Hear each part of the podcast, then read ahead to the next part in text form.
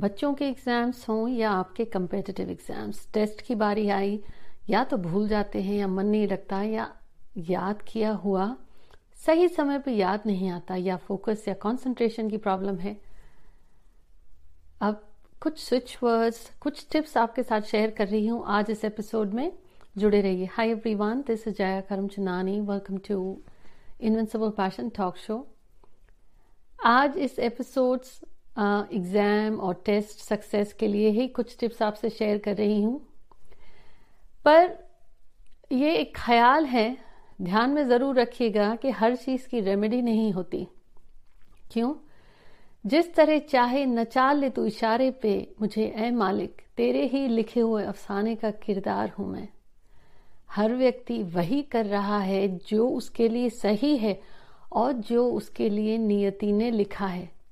जिस तरह चाहे नचा ले तू, इशारे पे मुझे है मालिक। तेरे ही लिखे हुए अफसाने का किरदार हूँ मैं तो आपका करियर, जिस जगह हैं आप, सब पहले से तय है। अब फिर ये रेमेडी क्यों?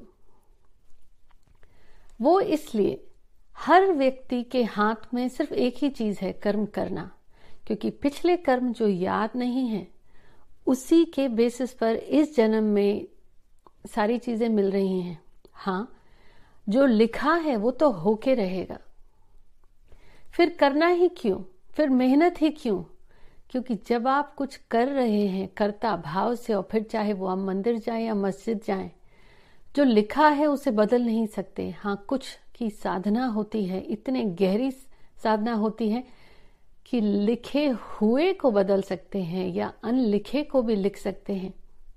लेकिन जिसने इतनी साधना करी, वो क्या कुछ दुनियावी चीज़ों के लिए अपनी साधना यूँ ही भंग करेगा? जो लिखा है, अगर वो होना है, वो होता ही है। आप में से सबका फिर ये सवाल होना चाहिए कि फिर ये एस्ट्रोलॉजी न्यूमरोलॉजी या फिर रेमेडी ही क्यों? बिल्कुल सही बात है। जब लिखा हुआ राम जी नहीं टाल सके, क्या उनमें इतनी क्षमता नहीं थी कि अगर उनका नाम लेने से सिर्फ़ हनुमान जी ने नाम लिया और वो पुल बन गया तो जो स्वयं राम जी थे, क्या वो अपना वनवास पे जाना टाल नहीं सकते थे या उन्हें पता नहीं था? क्या श्री कृष्ण को पता नहीं था कि कुंती के साथ क्या घटित होगा? उन्होंने उनकी मदद भी करना चाही, पर वो मदद उन तक पहुँची भी, पर उनके काम नहीं आई क्या साईं जी सारी दुनिया जिन्हें पूछती है, उनमें इतनी क्षमता नहीं थी कि वो अपनी परिस्थिति बदल पाए? या दुनियावी चीज़ें इतनी छोटी थी कि उनका था तेरे ही लिखे हुए अफसाने का किरदार हूँ मैं। इशारे पे तो हर व्यक्ति उस मालिक के ही नाचता है। तो जो लिखा है वो हो के रहता है। फिर फ़र्क ये है जो साधना में जुड़े हैं, जिनमें ये साधना है, जो साधक हैं, उनका सवाल ये होता है सानू की, जो लिखा है वो हो के रहेगा, अपने हाथ में है कर्म करना। और अगर कर्म करना छोड़ दिया, अपनी रिस्पॉन्सिबिलिटी लेना छोड़ दिया तो फिर तो जो लिखा है वो अगर हो के रहेगा, अगर आपको गोल्ड मेडल मिलना लिखा है, आपको कॉलेज में टॉप करना लिखा है या टॉप एग्जीक्यूटिव बनना लिखा है या सक्सेस लिखी है, होना है, वो हो के रहेगा। उस होने में you have to take responsibility and work hard जब व्यक्ति कर्ता होते हुए भी अकर्ता बन जाता है, तभी वो राम या साई राम या कृष्णा हो जाता है। और जब आप किसी दरगाह पे जाते हैं, किसी पीर फकीर की दरगाह पे जाते हैं, जो से छूने भर से उनके हाथ का छुआ पानी बीमारी दूर कर देता है तो क्या वो अपनी परेशानी दूर नहीं करते? फ़र्क ये है, जो व्यक्ति अपनी परेशानी को परेशानी नहीं देखता, तब वो अकर्ता भाव में आ जाता है, तब वो साधना में आ जाता है, तब वो साधक हो जाता है। करेला आम नहीं हो सकता। आम करेला नहीं हो सकता, लेकिन करेले में आम की मिठास आ सकती है साधना से। आम में आपके कर्मों की वजह से करेले की कड़वाहट भी आ सकती है। व्यक्ति हर चीज़ की रेमेडी ढूंढता है, नहीं होती।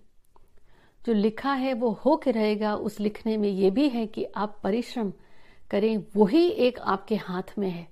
बगैर मेहनत किए, बगैर taking responsibility for what you do things don't happen फिर चाहे वो साधारण सी चीज़ हो, सुबह उठ के काम पे जाने की हो या घर के कामकाज करने की हो या पढ़ाई करने की हो।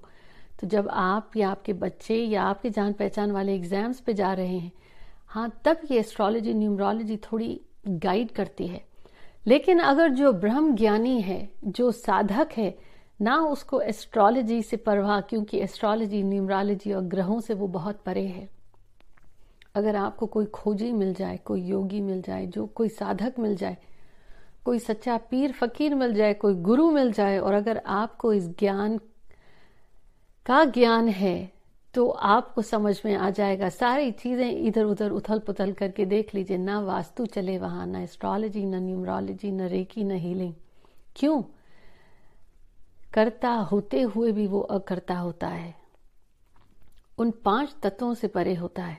तो व्यक्ति जब रेमेडी ढूंढता है कि मेरी स्थिति बदल जाए क्योंकि वो स्थिति तो लिखी है हो के रहेगी।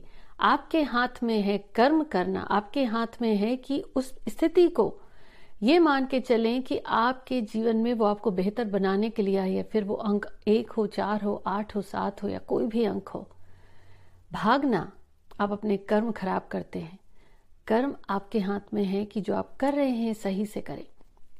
अब अगर आप एग्ज़ाम्स दे रहे हैं तो ये कुछ स्विच वर्ड्स हैं। सबसे पहली चीज़ ये कहूँगी एग्ज़ाम में मन नहीं लगता, पढ़ाई में मन नहीं लगता, याद नहीं आता तो एग्ज़ाम के दौरान जब तैयारी कर रहे हो टेस्ट हो एग्ज़ाम के दौरान लेफ़्ट हैंड में अगर आप राइट हैंडेड हैं राइट हैंड की जुपिटर माउंट पे अगर आप लेफ़्ट हैंड हैं सो नॉन एक्टिव हैंड में आप ऑरेंज कलर से या येलो कलर की स्केच पेन या शार्पी से टेस्ट के दौरान एग्ज़ाम के दौरान, यहाँ नंबर थर्टी थ्री लिखेंगे, ये जुपिटर माउंट पे।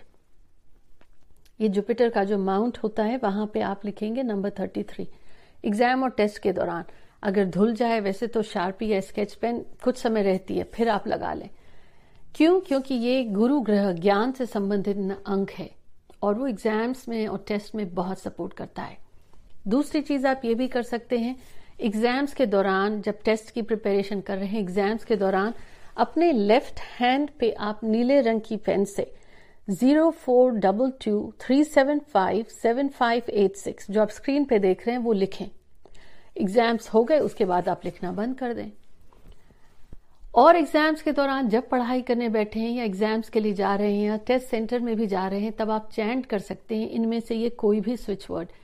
डिवाइन केयर जज genius five five five five five five five या allow evoke dazzle rush together इनमें से कोई भी एक स्विच वर्ड एग्ज़ाम के दौरान आप चैंट कर सकते हैं। एग्ज़ाम दे दिए टेस्ट दे दिए, आपको थोड़ा सा भय है क्या होगा, क्या नहीं। तब आप ये चैन कर सकते हैं रीच फ़र्स्ट रैंक डिवाइन या ब्रिंग मैजिक चाम समहाउ मैं आपको दो स्विच वर्ड्स दे रही हूँ। इनमें से कोई भी स्विच फ्रेज आप चैंट कर सकते हैं। अब इसका मतलब ये नहीं आप मेहनत नहीं करेंगे और इसका मतलब ये भी नहीं इन स्विच वर्ड के चैंट करने से आप गारंटेड पास भी हो जाएँगे। क्योंकि ध्यान रखिए एपिसोड के शुरू में मैंने कहा, जो होना है वो होके रहेगा। हाँ जो भय है या नेगेटिविटी है, या भूल जाते हैं आप मेहनत करने के बाद, सही समय पर आंसर्स याद नहीं आते या फोकस नहीं होता, उनमें ये हेल्प करेगा। और जैसा मैंने कहा जुपिटर माउंट पे अगर आप सीधे हाथ से लिखते हैं तो लेफ़्ट हैंड में आप जुपिटर माउंट पर यहाँ, और अगर आप उल्टे हाथ से लिखते हैं लेफ़्ट हैंड से लिखते हैं तो सीधे हाथ में जुपिटर माउंट पे थर्टी थ्री लिखें। बाकी तो मेहनत हर व्यक्ति करता है। मेहनत आप भी कर कुछ लिखा हुआ है वो तो होगा। लेकिन हाँ उसमें पीड़ा कम हो जाती है इन रेमेडीज से हेल्प मिल जाती है या सही क्लैरिटी या दृष्टिकोण मिल जाता है। और अगर आपको ये सारे ही स्विच फ्रेजेस लिखने हैं तो रिमेंबर शीशे की एक बॉटल या सी थ्रू एक बॉटल वाइट ले लीजिए प्लास्टिक की बॉटल भी हो सकती है, शीशे की भी हो सकती है, उसमें आप लिख दें और एग्ज़ाम्स के दौरान वो पानी पीते रहें।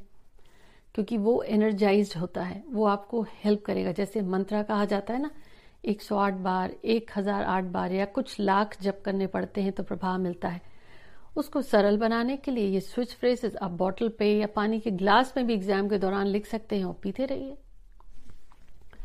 और आप जिस भी ईश्वर को मानते हैं, खासतौर पर माँ सरस्वती, अपनी किताबों को इधर उधर ना फेंके। जब लिखने बैठे, ध्यान अगर आप मोर का कर सकते हैं, पीकॉक का या तोते का। कहते हैं ना, रट्टू तोता कुछ लोगों को समझ में नहीं आता, याद रहता है।